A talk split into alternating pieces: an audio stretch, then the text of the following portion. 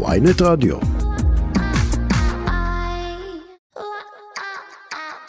עכשיו בוויינט רדיו, מדע אין, עם ריקי כרמי ויהל עצמון.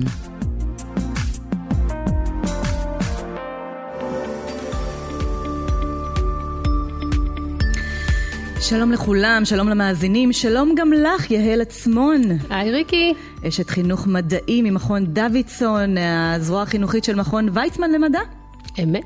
איזה כיף שאת איתנו כאן בתוכנית באמת הראשונה שאנחנו ככה פותחים את המדע לכולם. מה זה בכלל מדע שאנחנו מדברים עליו בכלל? או, שאלה קשה. אה, מדע, אני חושבת שזה אחת מיצירות המופת האנושיות. אה, משהו שהאנושות אה, בעצם בונה כבר לא מעט שנים בכדי להסביר לעצמה מה קורה סביבה ולהבין טוב יותר את העולם ואת היקום מסביבנו וגם לדעת איך להשתמש בעולם ובמה שקורה בו יותר טוב. אז באמת השאלות הקשות, הגדולות, אולי הן בסוף שאלות מאוד מאוד מאוד קטנות שקשורות לחיים שלנו, כמו שאת אומרת. אנחנו מנסים להבין את משמעות, לא רק משמעות החיים, אלא את המשמעות של החיים האמיתיים שבהם אנחנו חיים. אה, אם זה האוויר שאנחנו נושמים, המים שאנחנו שותים, שתכף נדבר גם על זה, ועוד אה, המון המון המון המון דברים שסובבים אה, אותנו. הכל זה בעצם המדע, המדע של החיים שלנו. אמת, נכון, אנחנו בהחלט שואלים את השאלות האלה במדע.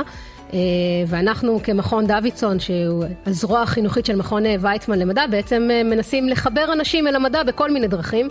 ולהביא את המדע בצורה הכי נגישה והכי ברורה לכולם, שזה מה שאנחנו ננסה לעשות ביחד בתוכנית הזו. אז בואי נתחיל, אם אנחנו כבר מדברים על הדברים שחיים, שאנחנו חיים איתם ביום יום ומאוד מאוד מאוד מאוד חשובים לנו אה, להתקיים ואנחנו רואים את זה בכל מקום. אז מה הדבר הראשון שאנחנו רואים בכל מקום? זה כל אחד יכול להגיד. אה, מים? אה, בהחלט, מים. אז מים זה משהו שבאמת מאוד הכרחי לנו, ותמיד מדברים איתנו על כמה, על החשיבות של המים. ואנחנו, אה, אם זה גם בחדשות, אנחנו מדברים על כל מיני שיטפונות ו- וכל מיני אה, דברים כאלה, אבל אנחנו גם... המים, המים שבגוף שלנו, ואיך אנחנו משתמשים במים, ולמה אנחנו צורכים את המים, ושימושים שונים למים. כשמסתכלים על כדור הארץ מהחלל, קוראים לו הכוכב הכחול, כי בעצם מה שרואים זה בעיקר את הצבע הכחול של המים. ולא רק כדור הארץ, כן? נכון, אבל אנחנו היום אה, בעצם הדבר הראשון שבני אדם מחפשים כשהם רוצים לבדוק אפשרות לחיים מחוץ לכדור הארץ, אחד הדברים שאנחנו מחפשים זה באמת מים. אה, מקור החיים. מקור החיים, הרבה מהביולוגיה, לא רק שלנו, צמחים, חיידקים, בעלי חיים, כולם אה, מבוססים על מים. אז uh, התחלנו ממים. ואנחנו גם נמשיך עם המים, כי בעצם uh, אנחנו נמצאים uh, עכשיו uh, עם uh, פרופסור עדי וולפסון, מומחה לקיימות, המכללה האקדמית להנדסה סמי שמעון. שלום לך. שלום רב. עדי, אני באמת רוצה לשאול אותך, uh, עד כמה המים קודם כל, הכי בסיסי שיש, עד כמה המים כל כך הכרחיים לנו? תראה, אני חושב שזה ככה שאלה שהתשובה שלה ברורה, הכרחי לחלוטין. לגמרי ברורה. אנחנו לא לחיות בלי מים, לא אנחנו, לא הצמחים ובעלי החיים שהם משמשים לנו כמזון, שהם אה, מקיימים את שירותי המערכת האקולוגית, כל השירותים שהטבע נותן לנו, אה, הם כולם מבוססים בסופו של דבר על החומר החי בטבע, הסביבה החיה הביוטית, ובלי מים אין חיים. אז בכוונה התחלתי איתך בשאלה שהיא באמת טריוויאלית, אה, אבל אני שואלת את השאלה הזו כי אנחנו רוצים להגיע באמת לשינויים באקלים. מים זה חלק מאוד מאוד חשוב במה שקורה לנו ביבשות, בשינויים אה, של אולי של הרגלי החיים שלנו, במה שהולך לקרות אה, בזמן הקרוב, בעשור הקרוב, ואפילו יותר מזה. מה זה אומר באמת מבחינת המים בשינוי היבשות? תראי, מים באמת משפיעים ברמה המקרוסקופית, אנחנו רואים הפשרה של קרחוני בגלל עליית הטמפרטורה שגורמת לעליית פני הים ויכולה לגרום כמובן לפגיעה בערי חוף והצפה שלהם. אנחנו רואים אה, סופות וסערות אה, ואיתם הצפות ומפולות בוץ אה, וכדומה. אנחנו רואים מצד שני התייבשות. התייבשות של נהרות ואגמים בגלל הטמפרטורה שעולה ובחודשים האחרונים, כמו בשנים האחרונות, אנחנו רואים את זה מכל כיוון, משיטפונות בסידני, באוסטרליה ובקנטקי בארצות הברית פקיסטן, כל מיני מקומות. ופקיסטן, אה, כן, ועד אה, התייבשות של הנהרות המרכזיים אה, גם באירופה, גם בארצות הברית. אז אלה, אלה ההיבטים המקרוסקופיים, יש הרבה היבטים מיקרוסקופיים. שהם ממש ברמת המולקולות, כמה חמצן יש לנו במים מפני שהמים מתחממים ואז ריכוז החמצן נמוך יותר וגם חמצן הוא הכרחי לחיים אה, וכן הלאה וכן הלאה. אז כמות הגשם שיורדת לנו בעצם לא משתנה בהסתכלות עולמית, אבל היא כן משתנה בפיזור שלה? תראי, כמות הגשם משתנה, אבל באמת, אם מסתכלים גלובלית, היא, לא משתנה הרבה, אבל בגלל שינויים בזרמים תת-מימיים, באוקיינוסים, והפרשים בטמפרטורות ובלחצים בין היבשה לים ובגובה אה, ומתחת לפני הקרקע והים, אנחנו מקבלים באמת אה, תופעות אה, מאוד חריגות של שינוי אקלים. של אה, או יובש מאוד מאוד קיצוני וגלי חום, או פתאום אה, שיטפונות מאוד מאוד גדולים שיכולים לבוא אחד אחרי השני. אה, אבל אני רוצה לומר שמעבר לכל המופעים האלו שהם מפחידים וצריכים להדאיג אותנו מפני שהם הולכים, הם נהיים דחופים יותר וקיצוניים יותר ולזה אנחנו קוראים משבר אקלים מעבר לזה אנחנו רואים עכשיו תופעות איך זה ממשיך ומשפיע עלינו בעוד מעגלים למשל אין מים לשתייה יש בצורות, זאת אומרת, יש עכשיו בעיה של מזון, אה, כי חסר מים אז אה, פחות יבולים. יש עליית מחירים כתוצאה מזה. אנחנו צריכים אנרגיה. למשל, צריכים לקרר כורים אטומיים שמספקים חשמל, והם צריכים מים, אבל אם אין מספיק מים בנהרות, ואם טמפרטורת המים גבוהה יחסית, אז הקירור פחות יעיל. אם אנחנו צריכים אה, להסיע לנהרות סחורות או פחם לתחנות הכוח, והנהר נמוך מדי, אז אי אפשר להסיע אותו. וזה גורר שוב בעיה באספקה, בעיה באספקת החשמל, עליית מחירים. כלומר, זה הולך והולך ותופס עוד מעגלים, כשהמעגל האחרון במבט האגוצנטרי שלנו הוא שזה פוגע בנו בחיים. זאת אומרת, מאיזו בחינה? מתים.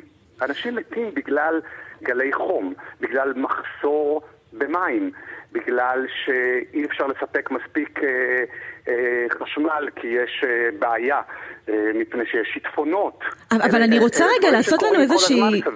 אני רוצה שנייה לעשות איזושהי מסגרת, כי אנחנו מדברים על הדברים האלה כל כך הרבה, וזה נראה כאילו זה לא קשור אלינו בכלל, זה קורה אי שם, באירופה, באתיופיה, במקומות נכון, אחרים, נכון.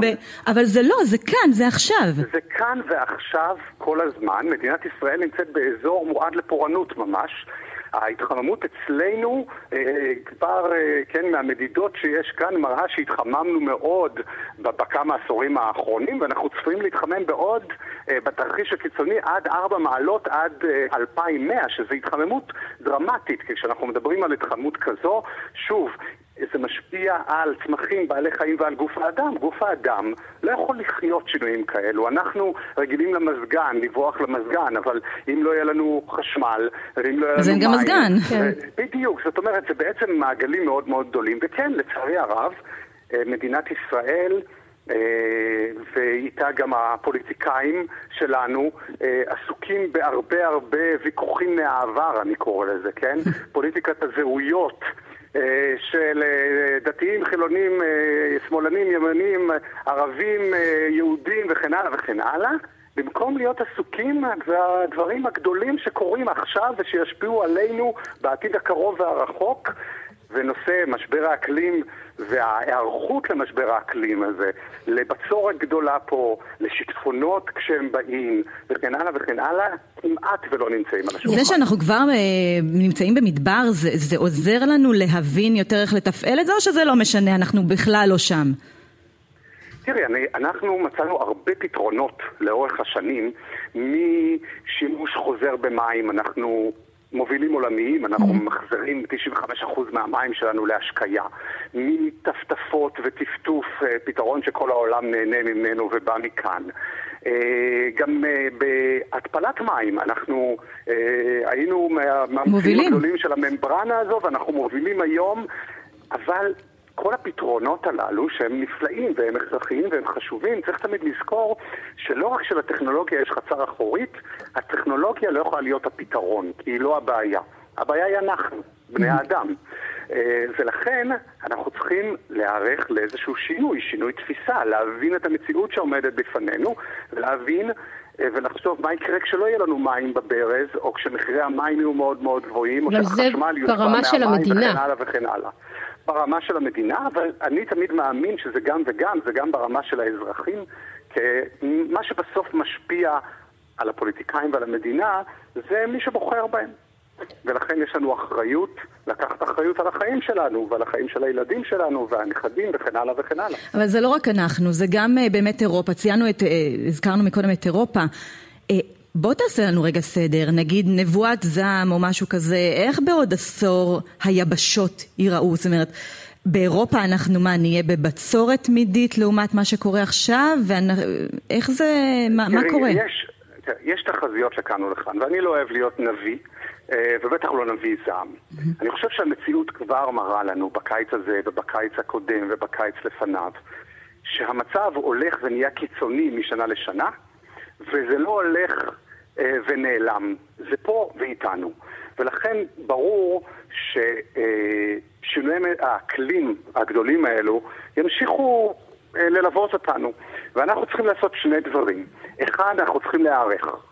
להיערך למצב שיש לנו פחות מים, להיערך למצב שיש פחות אה, גידולים, ואיך באמת אנחנו לא מגיעים למצב אה, שהמחירים הם כאלה שיובילו לעוני ולרעב וכדומה, והוא קיים בחלק ממדינות העולם. אנחנו מדברים על אירופה, על ישראל, מדינות שבעות, mm-hmm. אבל מדינות אחרות סובלות מזה שנים.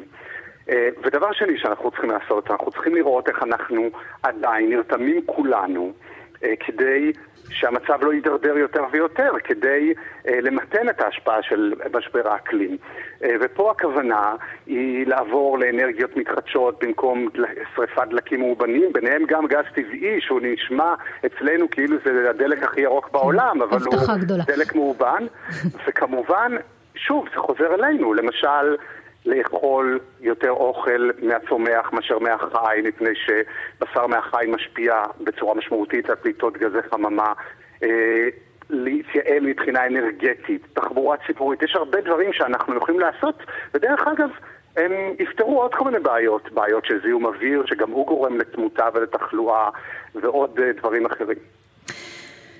פרופסור עדי וולסון, תודה רבה על השיחה הזאת. עשית לנו קצת סדר. תודה רבה. קצת מלחיץ, לא? אה, כן, אבל אני דווקא רציתי לקחת את האופטימיות שהוא אה, סגר איתה את השיחה, שיש מה לעשות, זה לא שאין כן, מה לעשות. כן, אנחנו נמצאים היום בעידן שיש לא מעט מה לעשות, והוא צודק, זה גם ברמה של המדינות שצריכות להיערך ולעשות שינויים, וזה קורה לאט מדי, אבל זה גם ברמה שלנו. וזה באמת עניין של כל יום... אני פחות סומכת עכשיו על המדינות, כי יש את הכנסים, את ה... נכון, מיני... וחותמים ולא יוצא אה, מזה הרבה יותר מדי לצערנו, וכמעט אף אחד לא עומד באמת ברמות של הקיצוץ בפחמן דו-חמצני שהוא היה אמור, אה, בפליטות הפחמן שהיו אמורים לעשות, וכל הדברים האלה.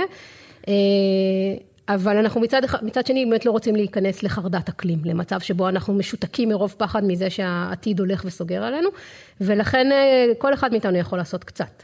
אה, פרופסור וולסון קצת דיבר על זה, בחירה ברכבים אה, חשמליים לעומת רכבי גז, אה, רכבי דלק, ללכת ברגל, לנסוע באופניים. וזה גם כיף. לא כשחם, אבל, אבל עדיין. אבל, אבל הנה, כשחם אז יהיו לנו, יהיו לנו מים שנוכל לשתות ו... באמת אה, זה, זה כל כך כל כך חשוב, מאוד. לשמור על המים שלנו. את זוכרת את הפרסומת הזאת של פעם? אה, חבל על כל, כל טיפה. טיפה. ממש. באמת חבל על כל טיפה, ובאמת חבל על המים שלנו, על המשאב הכל כך כל כך חשוב הזה. ומשאב מאוד יקר בישראל. צריך לזכור שנכון שבישראל אנחנו, אה, אחוזים גבוהים מהמים שלנו שאנחנו שותים הם מים מותפלים. אבל זה אומר שמים ששילמנו עליהם הרבה אנרגיה בשביל לייצר אותם, היינו צריכים לשאוב אותם מהים, להפריד אותם מהמלח, להחזיר את המלח אה, לים. אה, הרבה אנרגיה הושקעה אה, במים שלנו, לכן אנחנו על אחת כמה וכמה צריכים לשמור עליהם, הם ממש ממש לא טריוויאליים. אה, אז בהחלט מים ככה חשובים לנו, ואנחנו באמת צריכים כל אחד מאיתנו לחשוב איך הוא תורם הכללי. אנחנו נדבר עוד המון על המים בתוכנית הזאת, כי באמת, זה באמת באמת נורא נורא נורא חשוב לנו, אבל בואי נצא להפסקה קצרה ונחזור. עכשיו בוויינט רדיו, מדע אין, עם ריקי כרמי ויהל עצמון.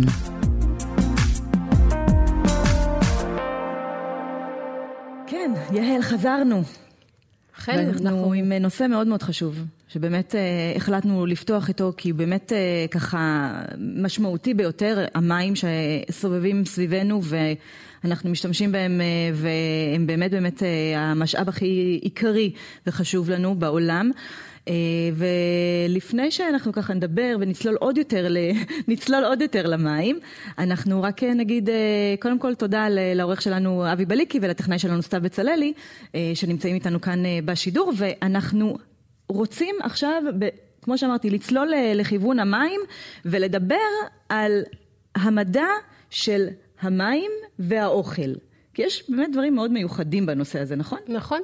אה, יש ויכוחים גם, את יודעת, בין אלה שאומרים לנו שצריך לשתות אה, עשר כוסות מים ביום, לבין אלה שטוענים שהמים מהאוכל אה, מספיקים, ובעצם בכל האוכל שאנחנו אוכלים יש מספיק מים, ולכן אני לא חשבתי צריך שחייבים לשתות. אז יש ויכוחים, לא לכולם מסכימים, יש גם דעות קיצוניות שבאמת אומרים שיש מספיק אה, מים במלפפונים שאנחנו אוכלים, בחסה, גם בבשר, אה, לא מעט מים, ולכן לא חייבים לשתות. יש ויכוח על זה. מה אה, את חושבת? לשתות, לשתות. אנחנו כולנו בכל לא מקרה שותים תשתו, זה, מספיק. לא, זה כן. לא מספיק. אה, אז בואו נדבר באמת על אוכל ומים. משחקים באוכל. בואו נשחק קצת אה, באמת אה, באוכל, אה, אני מאוד אוהבת לשחק באוכל, ומים זה משהו שאומנם זה לא אוכל, אבל זה הבסיס הכי חשוב באוכל. נכון, לא רק בבישול, אנחנו נגיד אה, שלום לדוקטור אה, דפנה מנדלר, אה, מתמחה במדע ובבישול, שלום לך. שלום רב, שלום, שמחה להיות איתכם. אז בואי תשחקי איתנו קצת באוכל ומים. ואנחנו לא סתם הזמנו את דפנה, רצינו לדבר עם דפנה באופן ספציפי על אה, טרנד. ג'ל, על טרנד יפני שמתחיל של מים בצורה של ג'לי.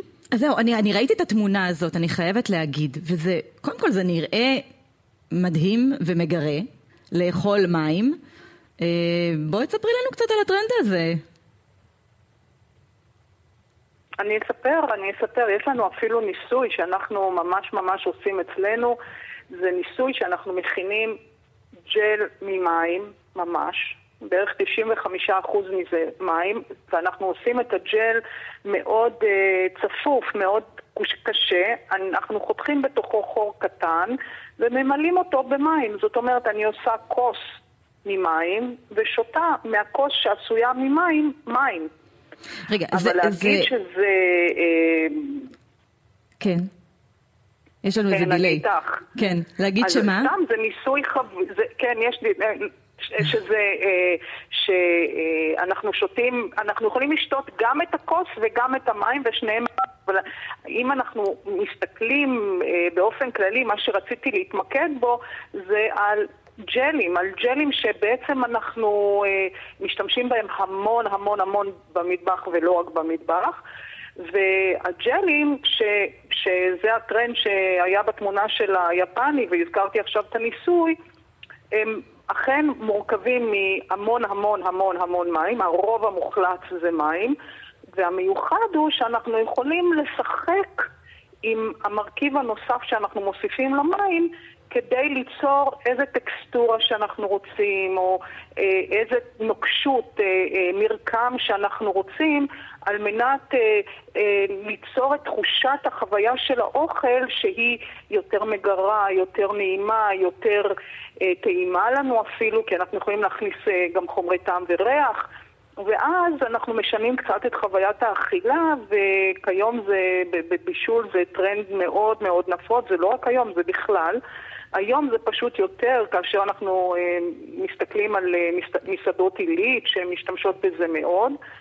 אה, שבעצם אני, אני רוצה רגע, זה ג'ל. רוצה רגע באמת להסביר רגע שנייה למאזינים שלנו, מי שלא ראה את כן. הכתבה הזו, באמת טרנד יפני חדש, שבו אה, לוקחים אה, בועה של אה, ג'ל אה, עם מים, וזה מה שאוכלים, אוכלים בעצם את המים האלה עם הג'ל. בצורה הזה. של ג'ל. בצורה של ג'ל. ו... ועושים כמו... את זה למה? אני לא מבינה, כן? זו... פשוט תשתו מים, לא? אז, אז יש לנו ככה סיפור כרגע בעולם של אנשים שלא אוהבים לשתות מים, כי הם רגילים לשתות מתוק, כי, כי לא טעים להם מים, אה, והסיפור הזה של אנשים שבוחרים לא לשתות מים, שאנשים שמפחדים מלשתות מים, ממש מפחדים. ממש, אה, הולך ונעשה יותר ויותר נפוץ, ולכן מחפשים כל מיני פתרונות. אז ממים שיש להם ריח של דברים אחרים, דרך אה, אה, ג'לים. ורציתי לשאול אותך, דפנה, אה, זה שיש בג'ל מים, זה הסיבה שבגללה הוא רוטט? זה מה שעושה את הג'לי ג'לי?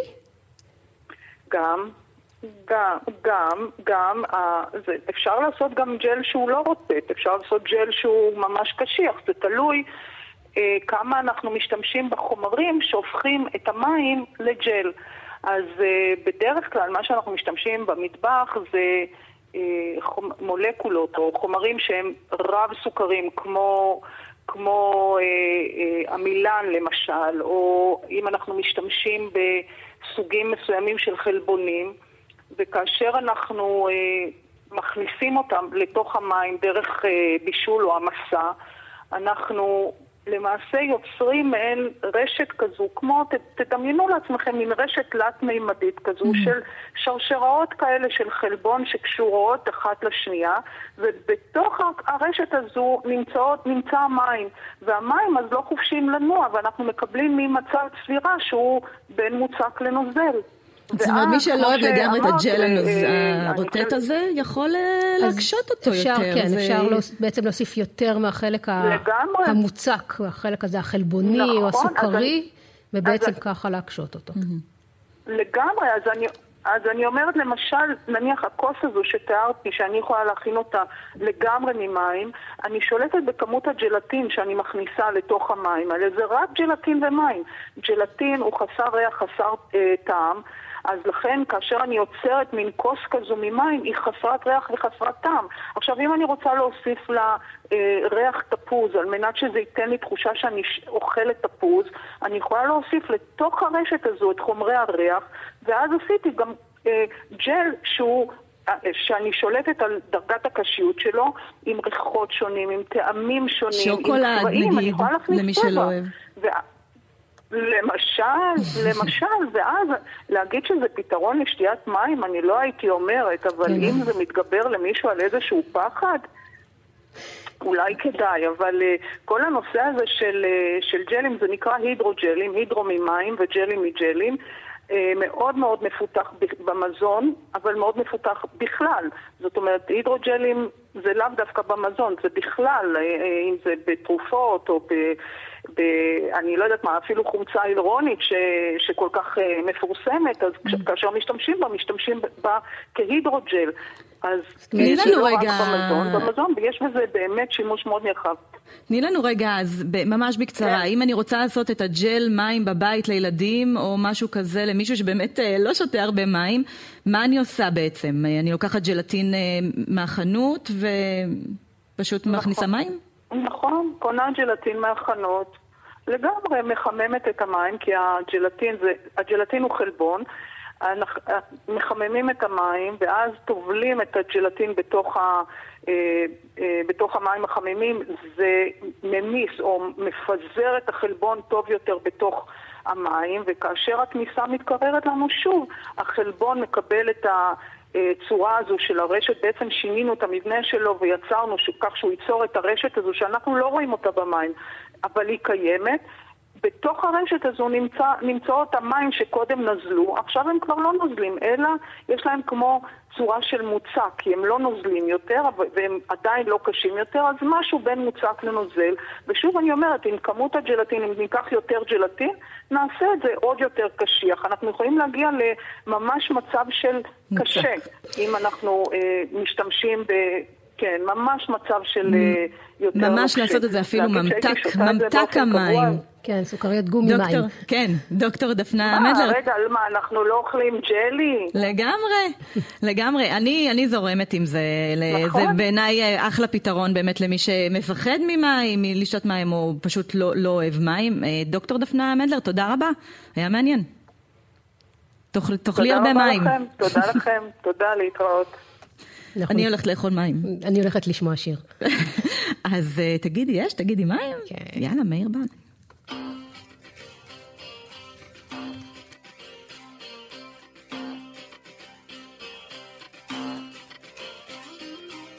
היה יפה כל כך לצאת מזה לעוף עכשיו הכל בורח, טס כמו כדור תגידי אש, תגידי מים, תגידי מי מאחוריי.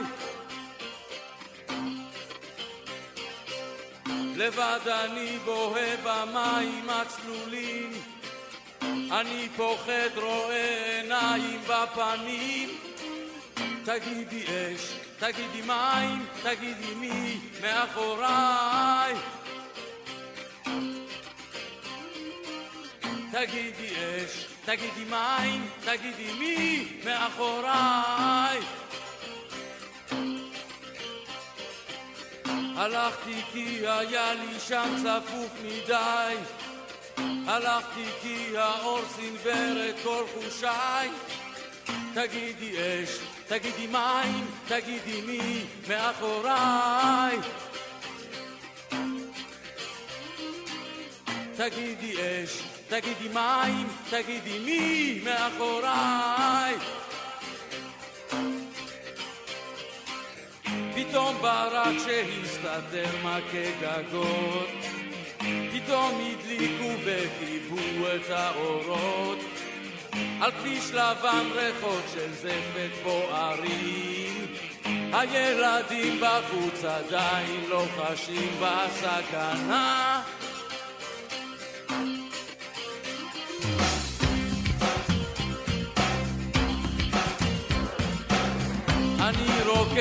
כל מי שהייתה שלי.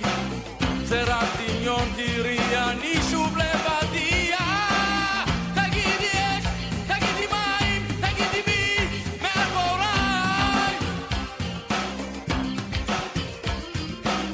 תגידי אש, תגידי מים, תגידי מי מאחוריי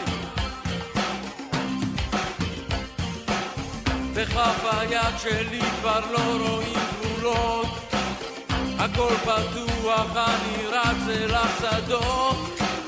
תגידי אש, תגידי מים, תגידי מי מאחוריי. תגידי אש, תגידי מים, תגידי מי מאחוריי.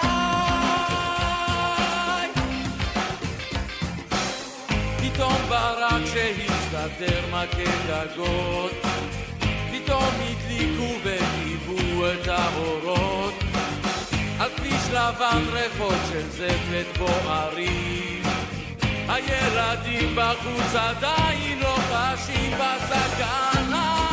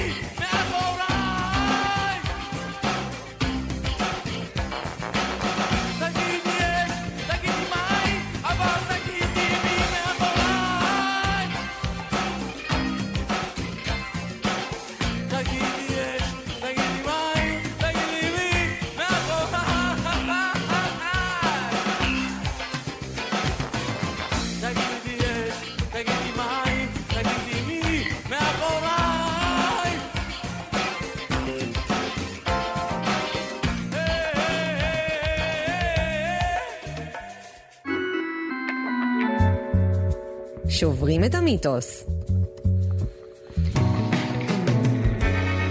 ריקי, יש לי שאלה בשבילך. בבקשה. כמה. מים יש בגוף האדם? תכנו לי אה, את השאלה הזאת, את התשובה הזאת כבר הרבה הרבה, כל חיי. אה, אנחנו משהו כמו יותר מ-50 אחוז, 60 אחוז, 80 אחוז אפילו, אמרו לי כבר פעם אחת אה, מים, נכון? אז- כולנו, אנחנו עשויים ממים. אז סוג של, כן, סוג, סוג של לא דייקו. מה אני- זאת אומרת? לא דייקו. אני לא עשויה ממים, אה, חוץ מעצמות כמובן. אז א', גם בעצמות יש מים, בערך 13% מהעצמות שלך הם מים. גם בשיניים שלך הם מים. כמעט אין, לא כמעט, אין אף חלק בגוף שלך שאין בו בכלל מים, כולל הציפורניים, כולל השיער, בכל נו, מקום אז יש זה, מים. זה כמעט 80 אחוז, לא? אמ, אז זה תלוי.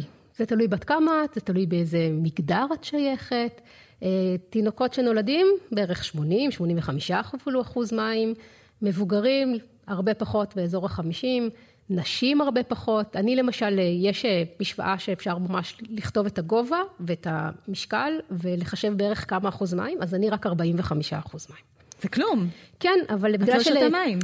אני שותה, אני שותה, אני מבטיחה, אבל בגלל שככל שבעצם אחוז השומן בגוף יותר גבוה, רקמות שומן מכילות פחות מים, ולכן נשים באופן כללי מכילים פחות מים מגברים.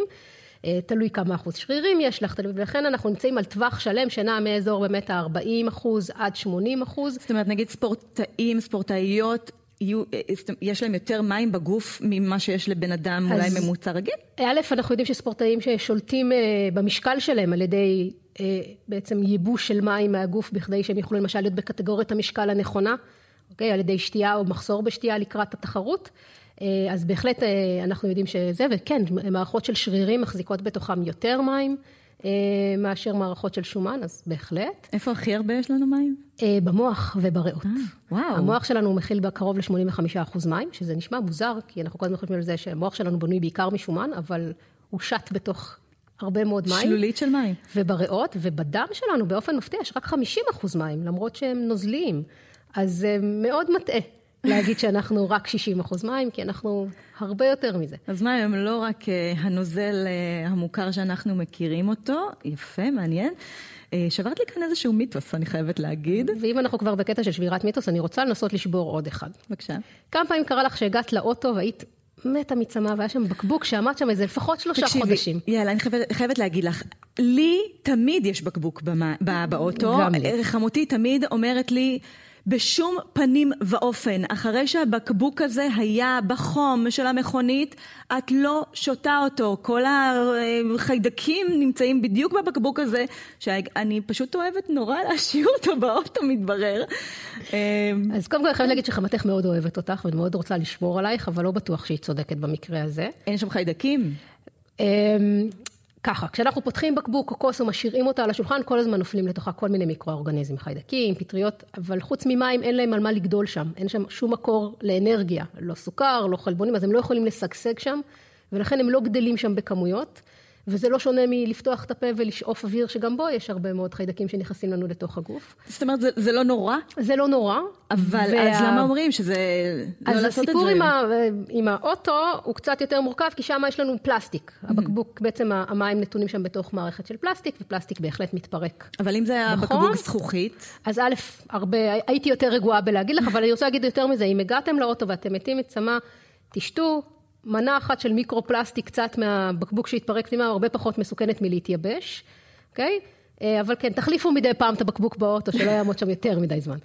לא, זה בקבוק רב פעמי, לרוב אז- אצלי. אז בכלל, אם הוא ממתכת או... אה, כן. אז, אז פשוט עוד יותר. המים מאוד חמים, אבל... אה, אז בסדר. חיידקים לא ישרדו בהם, כי בעצם חיממת אותם, וחיידקים הרבה מעל אה, ל-80 מעלות לא ישרדו שם. זאת אומרת, המים הכי בריאים, כמו לתינוקות, אה, מים הכי בריאים, רתוחים? אה, צריך ל... כן, מים רתוחים. אז לגמרי. אה, אולי אני אש- אשאיר אותם באוטו תמיד. זה אולי דווקא טיפ למי שרוצה ככה לשתות את אנחנו- המים הכי זכים ונקיים שיש, ממש מי אה, נהר. אה, או מי עדן? אז זהו, הזכרתם מי נהר, וזה באמת המים, מה שאנחנו קוראים המים המינרליים, המים המבוקבקים שאנחנו קונים בארץ, אז הם בעצם מים שנאספים ממעיינות או מנחלים, אה, ולא עוברים טיפולים, בניגוד למי ברז שלנו שיותר. הם כן מנוטרים, כן אנחנו יודעים מה רמת החומרים השונים, כולל החיידקים שנמצאים בהם, אבל הם בעצם לא מקבלים תוספת לא של כלור, לא של טיפול כלשהו שישמור עליהם נקיים. אה, ולכן משרד הבריאות מחייב לשים עליהם תאריך פג תוקף. תשים... אבל, אבל למה? מה, מה, מה הם מתקלקלים? מה, מה יקרה למים? אה, בעיקר הפלסטיק, בעיקר אם לא נשמור אותם, שוב, אותו דבר. ב- שוב, אבל אם זה בקבוק זכוכית, למה עדיין על הבקבוק זכוכית יש את הפג תוקף הזה? כי המים הרי לא מתקלקלים.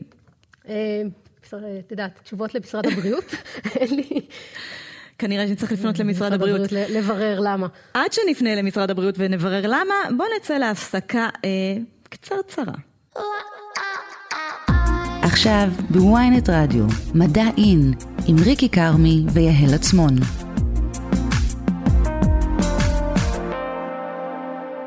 טוב, אז מים הבנו כמה הם חשובים לנו, ודיברנו על באמת המיתוסים שאנחנו מנפצים עם הבקבוקי פלסטיק או בקבוקי זכוכית והתוקף של המים, שלא קיים בכלל. אה, ואני רוצה לשאול אבל אה, איך מים יכולים לברוח ממכל אחד לאחר בלי שיהיה איזשהו מגע? יופי של שאלה, ובדיוק בשביל זה אנחנו יכולות לעשות עכשיו אה, ניסוי, או לפחות לדבר על ניסוי. אנחנו נדבר אה, עם דוקטור אבי סייג, אה, שהוא כימאי ממכון דוידסון לחינוך מדעי, הזרוע החינוכית של מכון ויצמן למדע. היי אבי. היי יעל, מה שלומך? בסדר גמור. תעזור לנו עם הניסוי המדעי שלנו, איך אנחנו עושים את זה? אז לפני זה נתחיל בשאלה. אז נגיד אתן הולכות לאיזה אירוע, כן, והולכות לשירותים, כן, ואחר כך שוטפות את הידיים, ויש את המתקן של המגבות נייר, ויש את המתקן הזה שעושה אוויר חם, אתם יודעות שהוא לא עובד, כן. ואחר כך אתה מנגב את זה בבגדים, כן. אז מה אתם, מה אתם מעדיפות, המתקן של הנייר או את המתקן של האוויר החם? כאילו, תראה, זו שאלה עם הרבה נקיפות מצפון. בעיקרון, כמו שאתה אומר, אה, אחרי הייבוש שלא עובד, אז אה, אני מנ- מנגבת בבגדים, ואז זה נהיה לי רטוב, אז אני לפעמים מעדיפה את הנייר. אני כן. עם ריקי, נייר. עצוב, אבל נייר. כן. זהו, אז אז זו תהיה התשובה שעשיתי, גם אני האמת היא, והיום אנחנו בעצם נשתמש בנייר, בתכונות של הסיגה של הנייר כדי לעשות את הניסוי שלנו, אז זאת באמת השאלה. אה, נניח יש לך אה, אה, כוס, אה, כוס מלאה במים, ואת רוצה להעביר בדיוק מחצית מה, מה, מהמים לכוס אחרת, אבל בלי לגעת בכוס. בלי לשאול, בלי... אבי, אנחנו מדענים, לא לא קוסמים. כן, כן, אז אז- אז- אז- אז המדע... המ- המ- המ- כן, תכף תגיד לה ל- ל- להוציא את המפה כן. מתחת ל... לא, לא, לא, לא, לא, לא, אה, משהו דומה, משהו דומה, משהו דומה. אז, אה, אז בעצם כל מה שצריך זה בעצם שתי כוסות, אה, ומה שצריך זה נייר מגבת כזה, הריבוע של נייר, נייר סופג נייר כזה. סופג נייר- מהמטבח. כן, ריבוע אחד. אז מה שעושים, ממלאים כוס, אחת- עדיף כוסות שקופות, כדי שאפשר לראות מה שעושים. כוס אחת למלא אותה במים כמעט עד הסוף. אם רוצים לגוון, אפשר להוסיף טיפה של צבע מאכל ולערבב, כי אז יראו טוב את המים. ועכשיו כל מה שצריך לעשות זה לקחת את הנייר הסופג הזה, את הריבוע, לקפל אותו לחצי, לקפל אותו עוד פעם לחצי באותו כיוון, ועוד פעם לחצי, שיתקבל מין איזה רצועה ארוכה, כן? ואז את הרצועה הזאת לקפל באמצע אה, צורה של האות V, צורה של אות V, כן? מהלקח. הפוך אבל, נכון? V, ה-V, זהו, V הפוך, V ולהפוך אותה. ועכשיו, זרוע אחת של ה-V, לטבול אה, בכוס המים, ואת הזרוע השנייה, לטבול בכוס מים ריקה ששמים ליד. ואז...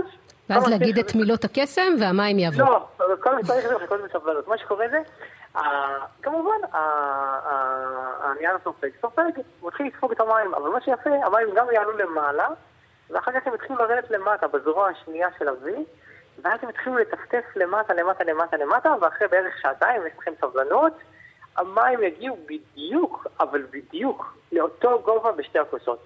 עכשיו, אם. רוצים לגוון, אפשר לקחת שלוש כוסות. שתיים מהם למלא במים בשני צבעים שונים, נגיד אה, אדום וכחול, ולכוס האמצעית לעשות אה, ולעשות אה, חיבור, הצלבה.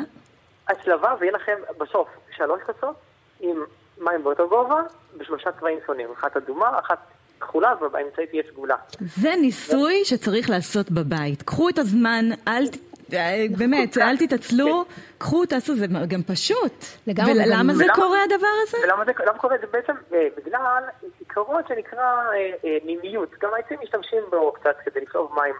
מה שקורה זה ה- ה- הנייר, אה, אם תחשבו על זה, את יכולה לנגב באמת נייר, אה, את יכולה לנגב ידיים בנייר סופג, אבל את לא יכולה לנגב נייר בשקית פלסטיק נגיד. לפני שנגב בשקית פלסטיק זה לא נספג, נכון? אז יש חומרים שסופגים מים ויש חומרים שלא סופגים מים, זה קשור למבנה של המולקולות שם. קיצור, יש משהו בנייר שמאוד מאוד גורם למים להידבק אליו. להידבק אליו, זה נקרא אדהזיה, כוח אדהזיה, כוח ההידבקות, המים ממש נדבקים לנייר. אבל גם מים אוהבים להידבק לטיפות מים אחרות, הרי באמת אם יש לך טיפת מים, היא נשארת אה, טיפה, זאת אומרת המים אוהבים להחזיק אחד את השנייה.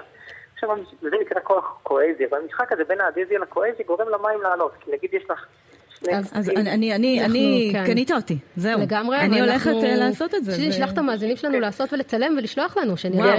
זה יהיה הכי מעניין אם באמת תעשו את זה, ותעשו את זה עם צבעים, אז שיהיה ככה באמת מעניין. דוקטור אבי אבל- ממש תודה רבה על הניסוי כן, המעניין כן, הזה. ניסוי יפה ומעניין, ודורש סבלנות, אבל... אה, אבל. יאללה, תעשו את זה, אל כן. תתעצלו. תודה טוב. רבה. אין בעיה, ביי ביי. ריקי, כל התוכנית הזאת דיברנו על חומר אחד שנקרא מים, אבל אני רוצה לספר לך על חומר אחר, קוראים לו HDMO. שזה קצת אה, בלבלת אותי עכשיו, כן. אבל מה?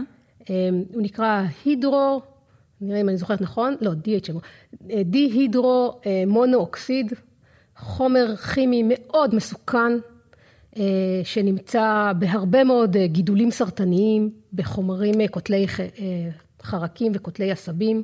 מי שמתחיל להשתמש בו לא יכול להפסיק לעולם, באמת אחד החומרים הכי מסוכנים שפגשת בחיים שלך, ואף אחד לא עושה שום דבר נגדו. אני וואו. חושבת אה, שאנחנו צריכות להתחיל פה אה, אז בוא, בוא נתחיל אה, איזשהו מהלך. כן. כן, אז אה, קודם כל נגיד שלום לדוקטור אה, ארז גרטי, אימונולוג ממכון אה, דוידסון לחינוך מדעי וגם ראש תחום תקשורת המדע במכון דוידסון. שלום לך ארז. שלום, שלום. אה, קצת הלחיץ אותי עכשיו העניין הזה. כן, חומר מאוד מסוכן, נכון ארז? הלחיץ בצדק, זה דיהידרומונואוקסיד, זה חומר שהוא קיים, יש, יש לו הרבה מאוד שימושים, כאילו הוא מסוכן אבל הוא גם מאוד שימושי. זאת אומרת, משתמשים בו בשביל לדלל כל מיני חומרים, הוא ממס מאוד מאוד מוצלח. זה חומר שהוא גם, שמשמש גם כחומר צינון מאוד טוב, משתמשים בו לצנן כורים גרעיניים. זה חומר שבשביל להוביל אותו ממקום למקום צריך להוביל אותו במין צינורות מיוחדים תת-קרקעיים, לא מכל חומר, כאילו צריך גם מחומרים מאוד מסוימים, כי כשזה בא במגע עם מתכות מסוימות הוא גורם להם ל- להתחמצן. טוב, זה ארז, ארז, ארז, אבל רגע, ארז, אה, אנחנו כאן מלחיצים את, כל, את כולם. לא, לא, שנייה, רגע, אבל ה- ה- הקטע הוא ש, שזה כן חומר שהוא שימושי, הוא משמש גם לתעשיית המזון, משמש גם לתעשיית התרופות. אבל איך יכול להיות זה מסוכן? איך- איך נותנים לו להיות כזה? אבל הקטע הוא שזה חומר שבשאיפה יכול לגרום לחנק. אז הקטע, הקטע עם החומר הזה, זה שדהידרומונואוקסיד, שני מימנים חמצן אחד, רגע, רגע. רגע, רגע, שני מימנים חמצן אחד? זהו? דהידרו, שני מימן, אה, מונואוקסיד, חמצן אחד, H2O, מים. רגע, מים- אבל אנחנו עכשיו דיברנו תוכנית שלמה על מים, והזכרנו נכון. עכשיו המון דברים נורא נורא מסוכנים שקשורים מים. למים. אמרנו שזה דווקא מים הם מאוד טובים לנו. המים הם מאוד טובים, המים לא רק שהם טובים, הם קריטיים לנו, אבל זה נכון שבכל הגידולים הסרטניים יש מים, גם בתאים רגילים יש מים. כן. זה נכון ששאיפה של מים יכולה לגרום לחנק, קוראים לזה לטבוע. זה נכון שמים יכולים לחמצן מתכות, קוראים לזה חלודה. ומשתמשים במים כממסים לכל מיני דברים, מוסיפים מים למים מינרליים, מים גם עוברים בהנקה. זאת אומרת, זה, זה פשוט מה שהם. העניין הוא שכל הסיפור הזה התחיל מאיזושהי מתיחה באי שם בשנות ה-80, ש... איזה קבוצה של סטודנטים רצו אה, לחמוד לצון והפיצו כל מיני מנשרים כאלה עם אה, כל מיני עובדות על החומר המסוכן הזה, ו- וזה עבד, זאת אומרת, זה תפס. אנשים באמת אה, האמינו לזה, וזה עצומות, גלגולים. ניסו ממש... אה, היו עצומות, היה איזה תלמיד תיכון שהפיץ עצומה לאסור על שימוש ב-DHMO, וזה ממש תפס, והוא הוא זכה בסיינס פייר של הבית ספר שלו, באיזשהו פרס מדעי, אבל זה גם מתגלגל מעבר לזה. זה הגיע לעצומה שהוגשה לפרלמנט אה, בניו זילנד. אה, שמה, לאסור שימוש. במים? היא, של, היא שלחה שאילתה לשר, לשר הבריאות הניו זילנדי, מה הוא הולך לעשות בנוגע לשימוש בתרופה הזאת שנקראת DHMO, ואחרי זה עשו ממנה צחוק כמובן. זה, זה, זה מין מתיחה כזאת שחוזרת על עצמה שוב ושוב, אבל בבסיס שלה עומד דבר מאוד פשוט, עומד דבר שמשתמשים במידע שהוא נכון, כאילו כל העובדות שאמרנו בהתחלה הן נכונות, אבל הקונטקסט שבהם הן מוצגות הוא, הוא לא נכון. והרבה פעמים אנחנו רואים אנשים שמשתמשים בעובדות נכונות בשביל להפיץ מידע שהוא לא נכון. זאת אומרת, אנחנו בעצם, אה, הם הש- השתמשו במים, במשהו המאוד מאוד בסיסי, שאנחנו ככה פתחנו איתו את, אה, את התוכניות שלנו, אה, כדי ליצור פייק ניוז במדע. ממש בדיוק, כך. ליצור פייק ניוז שכל מילה בו היא אמת, אבל הקונטקסט שלו הוא שגוי. אומרת, מספיק שהחלפנו למים את השם, נתנו להם שם מפחיד DHMO, חומר שאנחנו לא מכירים. זה, זה נשמע מפחיד, דהידרומונואוקסיד זה נשמע כמו, כמו משהו כימי מפחיד כזה. לגמרי. אבל יש הרבה מולקולות שיש להם שמות מפחידים והן אה, ומאוד בריאות, כמו למשל חומצה קרבוקסילית, שזה ויטמין C. אז השאלה, מה זה מלמד אותנו על כל הנושא הזה של מדע בכלל? למה אנחנו מביאים את המתיחה המאוד מפורסמת הזאת אה, באמת אה, בנושא המים? כי מה שחשוב זה הרבה פעמים לא להתרגש מהשם ולא להתרגש מה, מה, ממה שמנסים אה, אולי להפחיד אותנו, ו, ו, ובאמת לקרוא על מה מדברים, לעשות חיפוש פשוט ב, ב, בכלי המאוד עוצמתי הזה שנקרא גוגל, ולראות מה זה הדבר הזה. הדהידרומונואוקסיד הזה, חיפוש מאוד מאוד קצר בגוגל, יעלה תיאור של, של המתיחה הזאת ושל הלקחים שאפשר ללמוד ממנה, גם לגבי... אה, היו עוד מתיחות דומות, דרך אגב, על חומרים אחרים. שבהם כמ- כמובן אה, אולי נדון גם בתוכניות הבאות. תודה רבה לך, דוקטור ארז גרטי, תבואי אלינו גם בתוכנית הבאה כמובן. וכן, אנחנו ממש אה, בסוף התוכנית הזאת, יהל. התוכנית הראשונה שלנו. כן, על, על הנושא החשוב שהוא המים, ומה שבעצם אני למדה מהתוכנית הזאת בעיקר, קודם כל מעבר לזה ש... מעבר למים. מעבר לזה שהמדע הוא בכל מקום, כפי שאמרנו בהתחלה, ובאמת חשוב לנו ככה לפרק את המדע ול, ולהכיר אה, מכל מיני זוויות חדשות וחדשניות, אה, איפה הוא נכנס לתוך החיים שלנו, וגם, כמו שארז אמר, לשים הכל בפרופורציה. להטיל ספק. אה? להטיל ספק בהכל. בדיוק. לשאול שאלות, זה המדע. זה המדע, אחד העקרונות החשובים בו, ללא ספק. אז תודה רבה לך, קודם כל יעל עצמון. תודה רבה שהיית לך, איתנו. ריקי. תודה רבה לעורך שלנו, אבי בליקי, ותודה גם לטכנאי שלנו, סתיו בצללי. אנחנו נהיה כאן גם בשבוע הבא עם תוכנית חדשה, עם נושא חדש ומעניין מזוויות שונות וייחודיות. ועכשיו אנחנו נסיים גם כן עם מים. מאיר אריאל.